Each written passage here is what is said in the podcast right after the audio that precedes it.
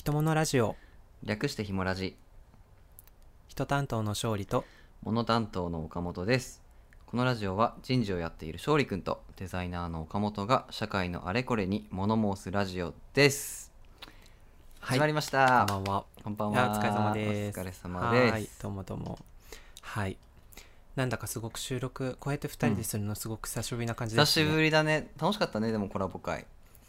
ねえ、うん。なんかやっぱりあれだねあの1回の収録で2本分撮るとさはいはい。あの言っちゃった言っちゃった。2×2 で1ヶ月。ため撮りため撮りしてるのバレちゃったけど。ああそうだ。すいません。あの今の聞かなかったことにしてください 皆さん。絶対。忘れてくださいね。はいはいはい。はいはいはい。っていうことでまあね2人で語るのはちょっと1ヶ月ぶりぐらいといううんことで、うんうん確かに。とっても久しぶり、うん。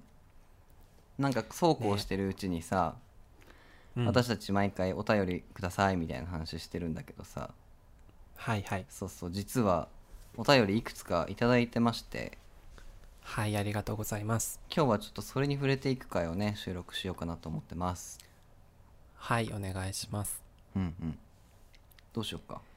えー、とねじゃああの、えーお便りということであの2つ今日ちょっといただいてるのを取り上げたいなって思っていて、はいはいはい。一つ少し時間が経ってしまったんですけど、もう、ん。んあの胸が震えるような熱いお便りをね一通まずいただいてですね。そうなんですよ。ちょっとこれ見てうん、僕は本当にポッドキャストはね始めてよかったなってすごく強く思ったお便り一通あるので、うんうん。ちょっとこれを僕からねあのうんうん。読んで、あのちょっと共有させてもらいたいなっていうのがまず1個あります。はい。はい、でもう1個はひろやくんどうですか？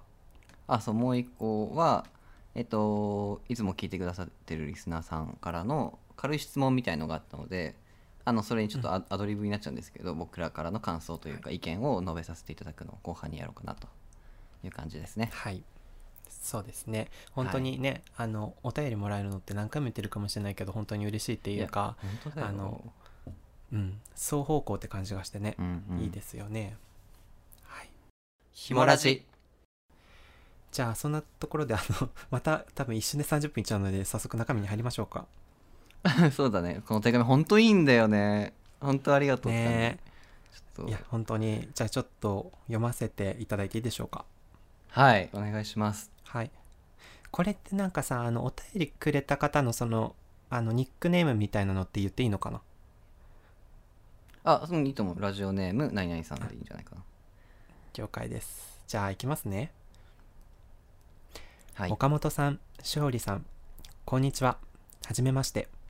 あ待って待って待って先にラ先にラジオネーム言った方がいいんじゃないの？これあ、ごめんなさい。本当にすいません。あのそういうことかあ、ごめんごめんごめんごめんごめん。ごめんね。ラジオ今だったらさ今反ラジオネーム反応したでしょ？あの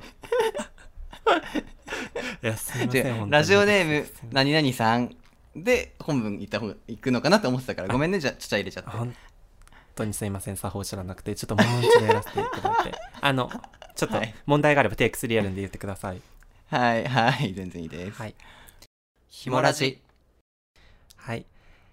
えーまず、えーラジオネームブロッコリーモンスターさんからお便りをいただきました。ありがとうございます。はい、えー中身を代読させていただきます岡本さん勝利さんこんにちは。はじめまして。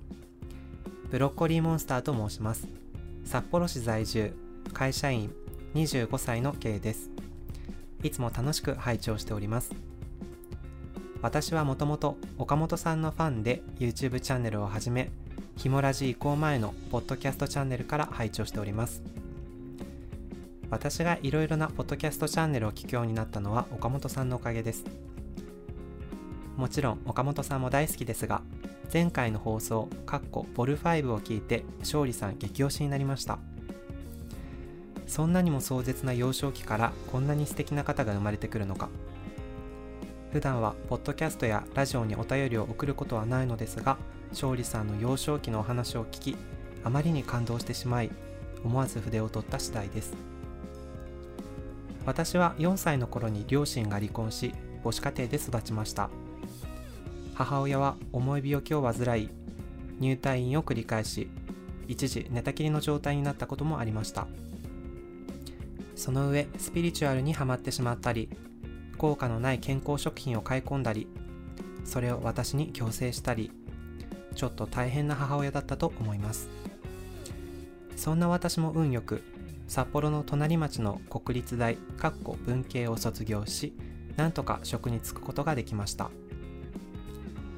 私は親や環境かっこ自分のセクシャリティを含むを憎いと思うことがたびたびありそれを言い訳にして大した努力もせずここまで生きてきたと思います。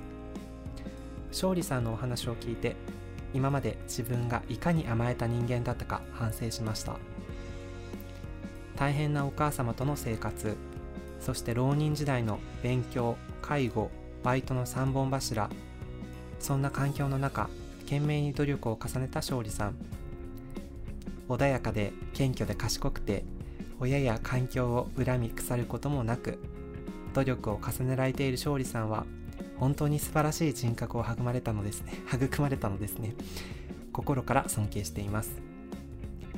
いい表現が思いつきませんが勝利さんの素敵すぎる生き様に感服しました。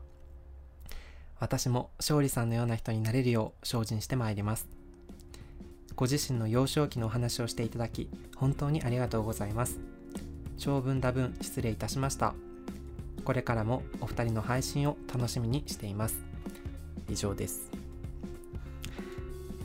ちょっとこんな感じでお手紙をいただきまして本当にパチパチって感じですけどあのー、今言葉にして初めて読んでみたんですけどあの私は神様なのかっていうようなちょっと感じのお便りをいただいてあのー、ねこんな風に思ってくれる人がいるんだなっていうね感じで。それこそ結構あの中身を見るとなんか札幌の隣町の国立大括弧文系とかっていうのも多分あそこだろうなって思ったりあの母親がねちょっと大変な形の家庭で育って育って母子家庭で育ってみたいなところで結構ねあのこの方の置かれた環境と自分が重ねるところもあるなみたいな。感じがしましたけどねこのボル5がこんな風に人の心に響いてるんだと思うとなんとも感慨深いですよ。いやーなんかね自分としては昔を振り返るようなお話をしてえー、たところで、えー、こんな風にね何て言うか自分に重ねて聞いてくれる人がいたりとかなんかうん。こうやってこうなんか自分にこう敬意を示してくれるみたいな。形。いやーなんか頑張ってきてよかったなと思って。生きててよかったわ僕。本当に。いやいや。ちょっともう言葉が出ないんですけどね。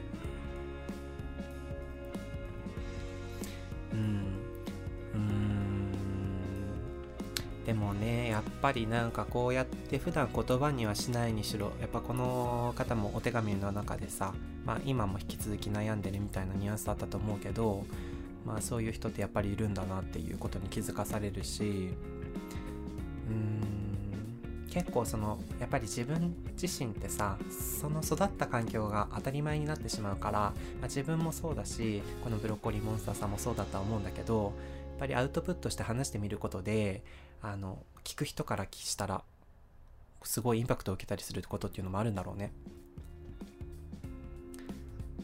うん。本当にポッドキャストをやってからというもののねあのそのねヒロやあの岡本くんが紹介してくれたあの前髪芸ラジオのそうきくんだったりあの140字以上の芸の中村さんとこう対談してみたりっていうことでさらにそのいろんな人の考えが知れてなおかつ自分がアウトプットすることで自分の中の整理にもなるしやっぱりあとねもうあの前回の投稿が祝ボル中だったんですけどボルシューってことは多分2ヶ月半ぐらいかな。もう初めて経ったと思うんだけど。なんかねあのずっとその生活のどこかにこうヒロヤがいるみたいなこう感じになってなんかそれもそれでまた嬉しいなっていうところでちょっといい話しすぎかな。大丈夫？ひもラジ。はい。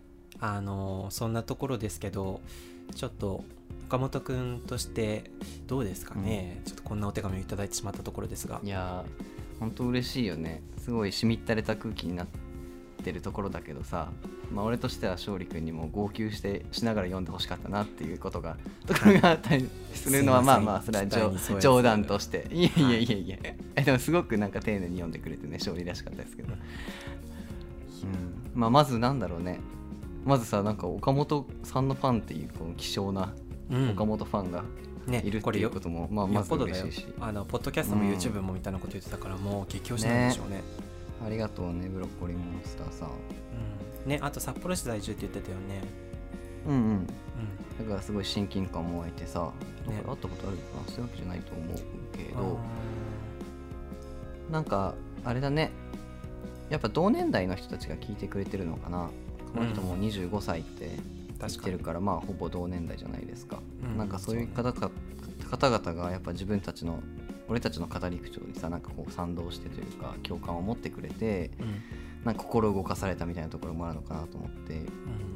別に僕たちはなんかこうね年代を表なんていうの決めてメッセージを送ってるわけではないけれども、うんうんまあこういうふうに、まあ、ちょっと年下もしくは同年代ぐらいの方々から共感をいたいらいただけるっていうのも、まあ、一つも嬉しいなっていうふうに思いますね。うんそうだよね。なんかうん。狙い撃ちしてるわけじゃないけどお便りいただくと大体20代のいいぐらいの人からね、お便りもらうことが多いよね。そうだね。全然30代40代もさあのうん。意見していただきたいけど、まあやっぱりなんかこういうペーペーな俺らみたいなペーペーにさ、うん。なんか人生相談とかしたいわけじゃないのかなやっぱ年上の人たちそうだよ。こんなちょっと中身の薄ラジオって言ってしまったら申し訳ないですけど。ね4 5 0代の方に聞いていただくにはもうちょっとこう ね薄重厚感を持っ薄て。本当に。ねすいません。ちょっと同性で前で池に入れて騒いでるぐらいですから。いや薄いラジオだけどさ。まあまあまあ。こうやって感動してくれてるのも嬉しいし。俺的にもその勝利の過去回すごい神回だったなって、う。ん、いい回だったなって思ってるから、うん。まあ、これが響いてたっていうのはやっぱりこう実感ができてよかったね。いや嬉しいな。なんかあのね、その岡本君もそうやって言ってくれるし、まあ、こうやってお便りもらって結構あのボル5って、まあ、あのいろんな意味でこう刻んだ回になったかなっていうふうに思っていてちょっと、うんうん。私の小さな夢としてはいつか母親を出演させるっていうちょっと サプライズ。やばすぎだよね。めちゃめちゃ荒らしてもらうっていうちょっと夢がありますね。やば。お母さん出てきたらこれはちょっと革命的なラジオになるよね。しかもちょっと、ね俺ちょっとどういう顔でお母様と話したらいいのか分かんないけど。でもねあのこのポッドキャストの存在も知らないからそのねいろいろこう背景知らない状態でちょっと出てもらって、本当に？うん、えラジオラジオ伝えないの？お母さんとその時は。いやーなんかどうなんだろうね。息子がああいう話をポッドキャストで話してたっていうのをさ、まあ、どう受け止めるか分からんけど、うんうんうんまあ別に進んで伝えるあれのもないかなと思って言ったことはないけど、まずあのやっぱりボル5でご紹介した通りちょっとあの整形を数重ねてるのでちょっとあの表情筋が引きつってるなってはいうところからまず楽しんでもらえるかなと思うんだけど。うん。ちょっと最近ちょっと笑うのも大変なぐらい そうそう感じ、えー、すごい。うん。いやなんかそうだね。なんかゲイの友達のお母さんに会うっていうこと自体が初めてだし。そうだよね。そういうさそのお母さんが顔合わせだもんね。ちょっと。キャラ強いし。そうだよね。なんかもしかしたらそのラジオの時に、うん。なんかそのまあ言葉違うかもしれないけどその虐待的なはいはい。側面の話をした時とかにさ俺が結構嫌悪感をしも示してしまってたんじゃないかなみたいな不安もあってあなんかなんかそれで申し訳ないというか実際に対面した時に自分の気持ちがどうなっちゃうのかなってあいやねそうだよね怖い。なんかあれだよね、なんて無所から出てきた人に会うみたいなそういうところあるもんね。なんというか。そんなレベルかなわかんない。今の例えよくわからなかったけど。いやいやいやあのね力は許されないですよ。やっぱり話し合いで解決しないと。うん。うん何でも。そうだよね。だからその辺がちょっとちゃんと勝利の中でクリアになってるんだったら俺は全然、まあねもちろんおなんか話ししてみ本当にたいところはある。多分その岡本君が住んでた世界とそのなんか文化が違いすぎる。本当異文化交流ってこのことかみたいな、そういう感じになるんじゃないですかね。うんうん。うん。まあまあまだと思う。だからはい。一旦まず俺の過去回というか、あうん。もういつかやりたいなと思ってて。いやそうなんですよ。本当に。リサールからカメラ蹴るわ。はい。はい。えっとね。そうそう。なんか勝利の話とか聞いてると自分がどれだけうん。あの幸せな家庭に生まれたかみたいなところもあるし逆に言うと、その分のなんか自分の葛藤もあったりとかしてすっごい英才教育を受けてきたし自分って、うんうんうんそっかそっか。そうそう。その時に思ってたこととかをなんかその勝利の話聞きながら自分も思い起こして、うん。なんかどこかで記録したいなって思ってることはあるからいつかそれもそれは聞きたい。もういつかと言わずに、あのちょっとね、うんうん。今日の次はもう決まっちゃってるからちょっとその次ぐらいでお聞きしたいなというところがあるね、あありがとう。うんなんかそれちょっとインタビューしてもらいたいかもって、うん。個人的には思ってます。はい。もうめちゃめちゃ聞きたいですそれは。うん、よろしく。はい。ごめんなさいちょっと脱線してしまいましたけどちょっとあれだ、もう20分経っちゃったので、まあ、そんな感じで、うんうん。本当にブロッコリーモンスターさんありがとうございます。これからも聞いてくれたらすごい嬉しいしまたお便りください、はい。ぜひ。はい。ありがとう、ははい。ひもラジということで第2弾いきましょうか。はい。じゃあ次の手紙も読みましょうかね。はい。失礼。はい。ではラジオネームラフルアさんからです。ありがとうございます、はありがとうございます。読みます。はじめまして。今年26歳の男です。こちらのラジオを見つけたのも最近自分のセクシャリティについて考える時間が増えてきていろいろ調べている時に見つけました。う簡潔に悩んでいることを書きますと自分はバイだと言い聞かせて生きてきたけど女性を性的に見ることができない。ゲイだと認めれば楽だけど未だに普通になりたいという気持ちがなくならない。というところで自分のセクシャリティをどこに置いたらいいのかに迷っています。周りに同じような方はいないのでなかなかセクシャリティ的な相談をできる方がいなくこちらから失礼します。はい。お便りが来ました。はい。ラフルガさんありがとんありがとうございます。いやいいあれだね。いいテーマだと思います、うんうんうん。これ。うまたなんか同い年ぐらいの方からの確かにそうおだ便りだったね。ねちょうどためだね。うんうんうん。うん。なんか思ったことあります？えー、これはね自分的に本当にもうめちゃめちゃあるあるだって思うんだけどどう思う、あるある、うん。あそう。俺はあもういいきなり自分の意見言わせてもらうとあ意外と、なんだろう遅気づくのが遅かったタイプの人なのかなって周りのゲイに比べると。あだからあ、まあ、この年代でもまだいるよなっていうことが気づかされたっていうーか。あー。うんうんうんうん。確かにそうだね。なんかそのね気づいてからいろいろ葛藤してはっきりと自覚するまでってさ本当に人によって様々だけどさ。うんうんうんまあなんかそういう意味ではあのこの方も最終的にどこに着地するのかわからないし、ね女性がやっぱり好きだなっていうのもしかしたらなるかもしれないしやっぱりそのどっちも愛したいってなるかもしれないし、まあ、はたまたやっぱりどうやっても自分は男が好きだってなるかもしれないけどうんうん。やっぱり多かれ少なかれ結構な人が通る道なのかなっていうふうには思って、でも、あのこれはやっぱり8割9割バイじゃなくて、ただゲイだってうんうん受け入れられない時期でしかないかなっていうふうに個人的には思うかな。ああーそう思うんだ。へえそれ違う。ことなの？あー自分はうーんなんだろう。やっぱりあの男が好きかもしれないゲイかもしれないって思った時ってうんうんもそうなのよ多分。もう男が好きなのよ。だけどね。あのイレギュラー的なことだからかもしれない、うんうん。でも違うかもしれない。一時の気の迷いかもしれないって多分誰しも思うんだよね。うんうんうんでだからとりあえずそうかもしれない。だから自分はバイなのかもしれないっていう入り口に行き着くことって結構あると思っていて。はいはい。でそれはただあのゲイだってことを受け入れるまでにその時間がかかってるっていう過程だと思うんだよね自分は。うんなるほどね。でそれを経て多分ある時にもうどうやってもそのやっぱり女性を好きになることができないだからもうしっかり受け入れて生きようっていう風なところにいた時に自分はゲイだっていうそういう流れに行き着くんじゃないかなと思うけど岡本君はこの辺りどう思います？いやまさにそういう意見もあるなとは思うんだけど俺の意見を結論から言うとうん。うんそのゲイとかバイとかうん。決めなくてよくないって正直思うっていうのが自分の意見で、うん。まあなんかそのカテゴリーを知ることで楽になる気持ちっていうのは俺らはもうもちろん重々知っているしうんうんそうなりたいって思うのも仕方ないとは思うけどうん。でも別になんか結局じゃあそれを決めなきゃいけない場面ってうん。現実世界でどれだけあるかなって思うと、うん。そんなにないというかうんなんかじゃあゲイの友達と会う時に「いや僕うんゲイなんだよね」って言ってりゃいいし、あはいはい。なんかそうそうそうバイの友達に会うことだってそんな少ないわけだしその時にはうん。まあバイかもしんないわみたいに言っとけば、別にその生活に支障が出ることっていうのはまずないしなんかそれに俺もうこれあんまり言ったことないと思うけど、うん。うんまあ、自分はゲイですって、まあ、特に何も考えずに言ってるけどうん。なんか人生単位で考えたらうん。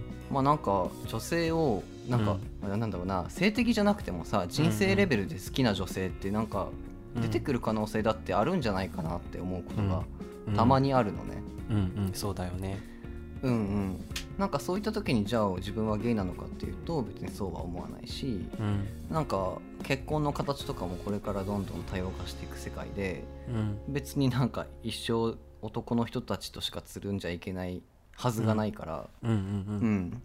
なんかそんなカテゴリーに縛られることなくもっと自分の感情に素直に行動を決めていけばいいだけの話っていう気がする。なるほど。かなり今の意見って示唆に富んでるなって思って聞いてて自分もなるほどなって思ったんだけど確かにさあの岡本君がその前半で言ったみたいにカテゴライズすることで楽になるっていうのは確かにあると思うのよ。あるあるある。ねこうだっていうふうにそのねあの決めることになんかこう腑に落ちるみたいなのがあると思う一方で、確かにその逆に決めることによってそれに縛られるっていうのも確かに発生するかなと思って、うん。あのねあのなんていうのゲイだっていうふうに自覚をするとまあそこから基本的には男性しか意識しなくなるっていうのがあるけどもしかしたらそのね、あの女性との、まあ、いい出会いがなんなんていうんだろうなチャンスとしてはいはいはい。あの生まれなくなってしまうっていうのもあるのかなというふうには思って、うんうんうん。まあ、それがいいか悪いかはね置いといてうん。そういう意味で確かにその自分も振り返ってみれば結構男性っていうところにフォーカスを置いていったからあんまりその女性とそうね恋愛に発展したいということをここ最近考えたことはなかったけどはいはい。確かにねなんていうかこう性的なあの目線とか恋愛的な目線とかっていう見方はいろいろあるとは思うけどやっぱり自分もパッと思い返したところで会社とかにも先輩する女性の人尊敬する女性の先輩とかっていうのもたくさんいるしあまり必要以上に縛られなくてもいいのかもしれないね。いやそう思うよ。なんかどんどん付き合い方って多様化していくと思うしさ、うん、なんか現時点でもさなんだろうな、うん、LGBT だけど男女で結婚というかパートナーシップを結んでますみたいな人って何人かいるじゃない。うんうんうん。まあそれは偽装結婚じゃなくてもなんだろうなはいはい。例えばちょっとこれは当てはまんないかもしれないけど俺が知ってる中で能町みね子さんだっけ？俺の好きなエッセイストさんがいるはいはいはいはいはい。うん。合ってるよね？あれ間違ってないかな？あ合ってると思う。あのコメンテーターとか。合ってるよね。うん。ああそうそうそうそうそう、ね。お相撲すごい好きな人なんだけどさ。あーはいはいはいはい。あの方自分でトランスジェンダーってあんまり言われたくないみたいなこと言った気がするから申し訳ないんですけどまあでもトランス女性。うんうん。えっ、と MTF なのかな、はいだと思っはい。ててで、はい。今なんだっけパートナーシップを結んでらっしゃる男性のゲイの方がいるよね確か、うん一緒に暮らしてるのかな？うんでもだってそこには恋愛感情は2人にはないわけででもまあパートナーではあるからさ。はいはいはい。まあ別にそれだってねある意味では恋愛観なのかもしれないし、うん。なんか自分がどうなっていくか分かんないしさその時に別に能町さんは自分のカテゴリーとか気にしたことないと思うしね。うん。そういうコミュニケーションを取る上でね。そうだよね。うんうんそうだよね。確かに。そっか。確かにそのさっき岡本くんが言ったみたいにねまあ夫婦の形みたいなのもいろいろあるからさなんうんか、なんていうの？お見合いみたいな感じじゃないけど必ずしもその恋愛感情があって結婚するとも限らないしうんねなんかそのやっぱりあの人生長いから支え合う相手が必要っていうところで合意して結婚する人もいたりするだろうしさ。はいはいはい。ねあのーそういうふうに考えればなんかそういう観点で考えたら多分全然こう女性とも結婚するってことありえるような気もするし。そうなんだよね。本当にそうだなって思うけどただそういう考えできる人ってある程度自立心というか、ああうん、あの気持ちが強い人じゃないとなかなかそうは思えないんじゃないかなっていう気もしたかな。うーん。うん。なるほどね。やっぱり人間どっかにカテゴライズされて安心したいっていうのは本能的にあるんだと思うな。うんうんうん。そうだね。このうん話結構俺と勝利の中であるよねなんかまあなんうん。か気の持ちよって人それぞれだからできない人もいるんじゃないかみたいな話で、うん。時々出てくるよね、うん、うん、そうだね。なんかこの辺の話をするとなんかあの終わらないっていうちょっと。いやいやいやでも大事だよね。そううねん。なんか本当にねあのグラデーションみたいなもんだよな。こう決めきれないよね。そうね。でもさじゃあだから今までこれまで話したのがこう、うん。心の持ちようの話を俺らしてきたけど、はいはい。なんかちょっと場所をシフト転換考え方をシフト転換して、うん。なんか現実世界でどうしていけばいいかなって思う時うん。俺はねラフルガさんはもうゲイですって自称してしまっていいんじゃないかなって思うんだ。なるほど。っていうのははい、なんかえ英語でさうん、ゲイっていう言葉は日本語だと男性が男性を好きな人っていう意味なんだけど、うん。英語で言うとゲイっていうのはもう、うん。あの LGBTQ 全てを含んでゲイっていうみたいなところあるじゃないですか、ああそう。そうなのね。トランスジェンダーも大きく大大カテゴリーではゲイだしレズビアンも大カテゴリーではゲイなんですよ別に。もはあはあはあなるほど、う みたいなことでうん、なんかこう日常生活で私ゲイなんですって言えば、うん。それって嘘じゃないから。なんかそういうところでさ なんか自分の心の中にこう言葉として発してることが嘘なんじゃないかみたいなモヤモヤがもしラフルアさんの中にあるんじゃないあるとしたらうん。なんかそういう風なちょっと視点の持ちようでなんとか乗り越えれないかなみたいな。なるほどすごいグローバル的な観点だね。うん。岡本君らしい、どう思うかな。なんかちょっとこれはあれかな、うん変なえー、いや難しいけどね。なんかそのさ岡本君はそのカテゴライズしなくていいよっていうアドバイスだけどこの文面を見るに、まあ、セクシャリティをどこに置いたらいいかに迷ってますっていうふうに書いてるからさ自分としてこれを読むにはどこかに置きたいのかな最終的にはみたいな気印象があって、まうんうんうん。あそういう意味ではなんだろうね。あの決めて間違ってたら罰があるもんじゃないしさ。まあ、うんうん。なんとなく直感でさまあ倍なのかなって思ったらまあなんかその必要に責められた時にまあ倍ですかねみたいな感じでいけばいいと思うしそれがうん。やっぱり男好きかもしれないってなったらさいやちょっとなんかゲイかもしれませんねみたいななんかそんな適当な感じでもいいんじゃないかなと思うんだけどね。えっていうかラフルアさんさ調べてみればいいんだよ。なんかセクシャリティって LGBT の4つだけじゃないから、うん。なんかさタイとか海外のフェイスブックでセクシャリティ性別を選ぶ欄が50個ぐらいあるみたいな話ってあるじゃないですか。おさすがタイですね。そうそうそう。なんかセクシャリティの分類って50個ぐらいあるらしいんですよ。僕も全然把握しきれてないけどね。うんだから、なんか多分ラフルその中だったらラフル屋さんがあ自分ちょっとこれかもしれないみたいなちょうどいい呼び方のセクシャリティが見つかるかもしれないっていう確かに。話もあるしうん。うんなんかこうモヤモヤしてる気持ちっていうのがそういうのを見つけることで解消するって話があると思っててあのね、うん。宇多田ヒカルわかる？宇多田わかるよね、はいはい。そりゃね。もうもちろんです。はいはい。私たちの我らが宇多田ヒカルなんですけど、はいはい。なんか英語のインタビュー YouTube で見ててうん。アメリカのラジオで彼女が言ってたんだけどうん去年か一昨年ぐらいに宇多田ヒカルがさ「のうん。私はのノンバイナリーです」ってカミングアウトした話あるじゃあないあうんうんうんしたんですよ。でその後の出演したラジオだったと思うんだけど、宇多田ヒカルがその彼女ってなんか子供もいるぐらいうんだよね、確か。いるね。でもなんかそれまでの人生すごいモヤモヤしててうん。セクシャリティが自分がどこにあるのか分かんなかったっていうラフルアさんみたいなまさにそういう状況だったっていう話をしていてうんうん。でもその中でノンバイナリーっていう新たな言葉を見つけた瞬間にうん。宇多田ヒカルはあ私はこれだってもうなんかこうん。うなんだろうもうピカーンときたんだってそのノンバイナリーっていう言葉に。はいはいはいはいなんかそれにすごい助けられて気持ちが軽くなったっていうふうに彼女も言ってるので。なるほど。なんかそういう言葉を見つけるっていうのは一個宇多田ヒカル手法としてあるかも。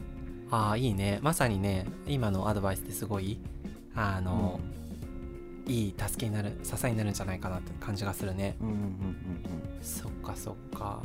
なるほど。まあ総括としてやっぱり自分はさっき話したところにも重なったりするけどこうやって自分が発言したり岡本君の話を聞いて思ったんだけどなんかさあのまあカテゴライズされたくてどっかに置きたいって言うんだったらまあそれでもいいんだけどなんか、自分意識としても周りの意識としてもなんかなんかそんな硬いこととかなんか別に考えなくて本当によくってなんかうんなんとなく今がそうかなと思ったらなんかそれでもいいし全然変わってもいいしそうね。なんだか、うんうん、よくわかんないんですみたいななんか男もいいって思うこともあるしでも女の子もちょっと好きかもしれないですみたいなもうなんか適当でいいんだよねそんなのって思いました。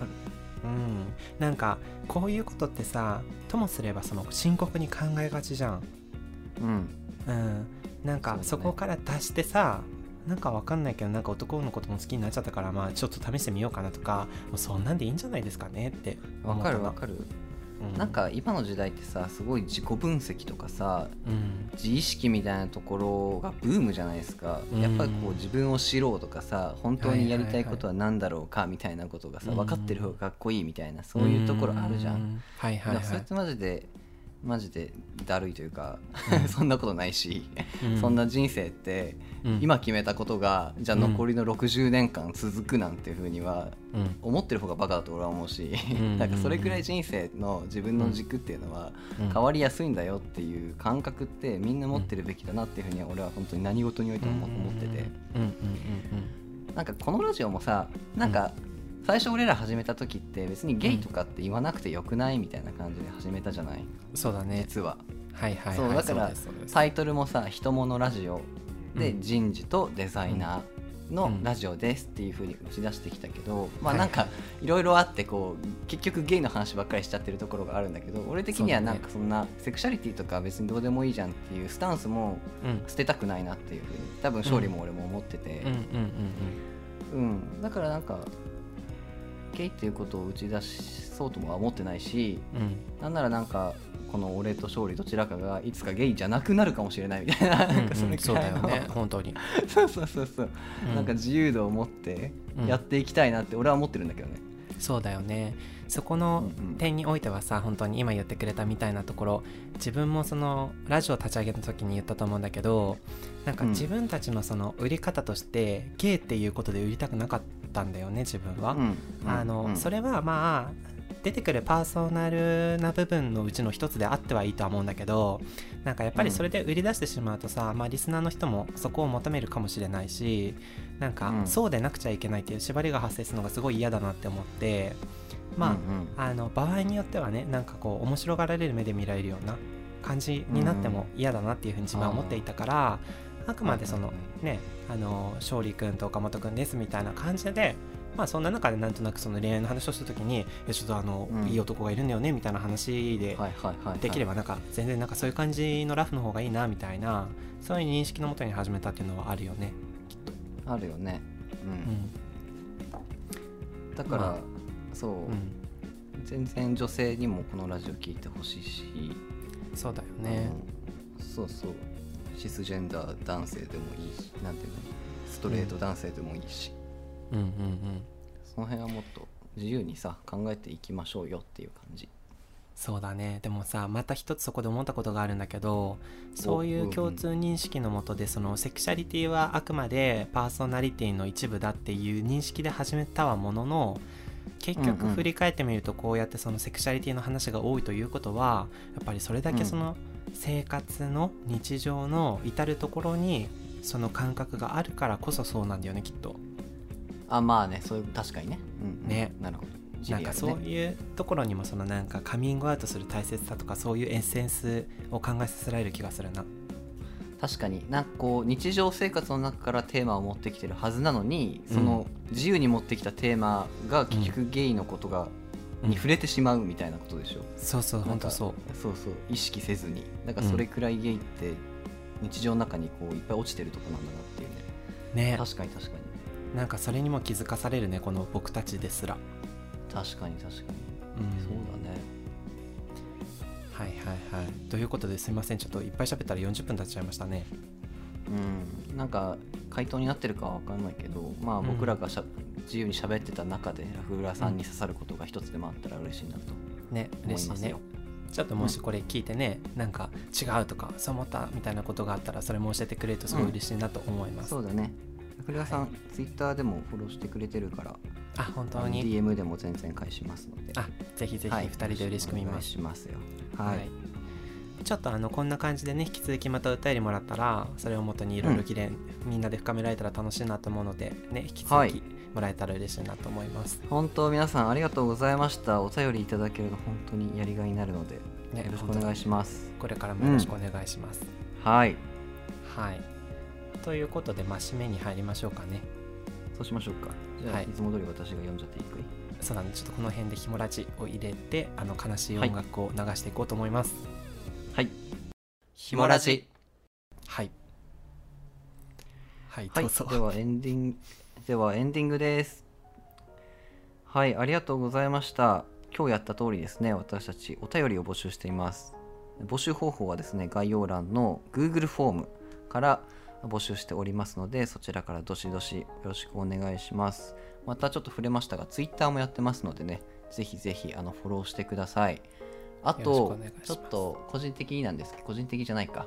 あの、はいはい。Spotify と Apple Podcast で配信してるんですけど、うんうん。そこにもこうレビューをかける欄があるっていうことに最近気づきましてうね、んはいはい。あるね。そうそう。まあ私たちめっちゃ有名になりたいとかあの、ん。リスナーさんをめちゃくちゃ増やしたいみたいな目標は今今は掲げてないんですけどやっぱあれあるとね、うん。なんかちょっと箔がつくと言いますか、ね嬉しいよまあね、新規の方々もねちょっと引っかかってくれるところにあるかもしれないので、ぜひこれ最後まで聞いてくれた方、お時間あったらあのレビュー欄もねちょちょっと書いてくれると嬉しいです。よろしくお願いします、はい。そのご恩は忘れませんので。はい、はい。そんな感じ。はい。じゃあそんなところでまたうん。来週もみんな聞いてくださいね、はい。よろしくお願いします。はーい。ではではそんなところで今日はありがとうございました。はい。ありがとうね。はい。失礼します。バイバイ